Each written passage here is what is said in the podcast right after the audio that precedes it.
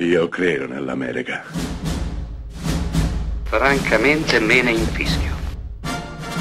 Io sono tuo padre. Anna Nishimasa. Rimetta a posto la candela. Rosa bella.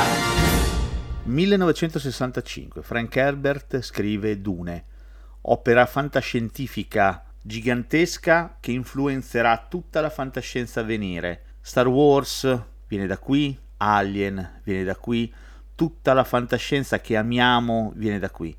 1984 Dino De Laurentiis produce, dirige David Lynch, il film diventa un classico, pur zoppicante, pur pieno di problemi, diventa un vero e proprio classico, grazie al suo visionario regista.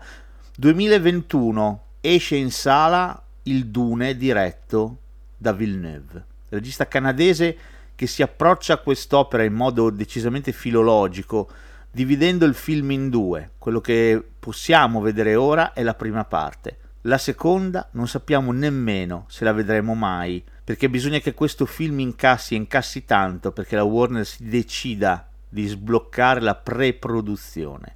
Quindi anche se vedremo questo film lo vedremo tra tanto, tantissimo tempo. Non solo, anche Alejandro Jodorowsky ha tentato di portare al cinema il suo Dune negli anni 70, era un'opera visionaria con un cast pazzesco, addirittura uno dei protagonisti doveva essere Salvador Dalì. Ma torniamo al 2021 e al Dune di Villeneuve, film sicuramente pretenzioso, ma splendido, meraviglioso, coraggioso esteticamente impeccabile, ma anche dal punto di vista narrativo non ha nulla da farsi perdonare. Questo è un grande film, è una delle ragioni per cui il cinema ha ancora un senso in sala.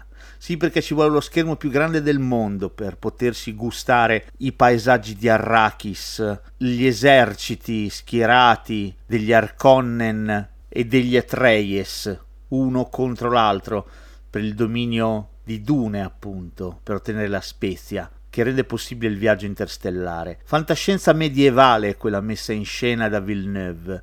Qui tutto è tangibile, materico, si ha l'esatta percezione di quanto le cose pesino e siano grandi in questo film. Le porte, i muri, in un mondo in cui le persone hanno schermi e scudi protettivi, ma combattono con i coltelli. Ci si perde nel Dune di Villeneuve, ci si perde nel suo cinema, ci si perde nel cinema, nella magia mistica che ancora riesce a suscitare in noi spettatori.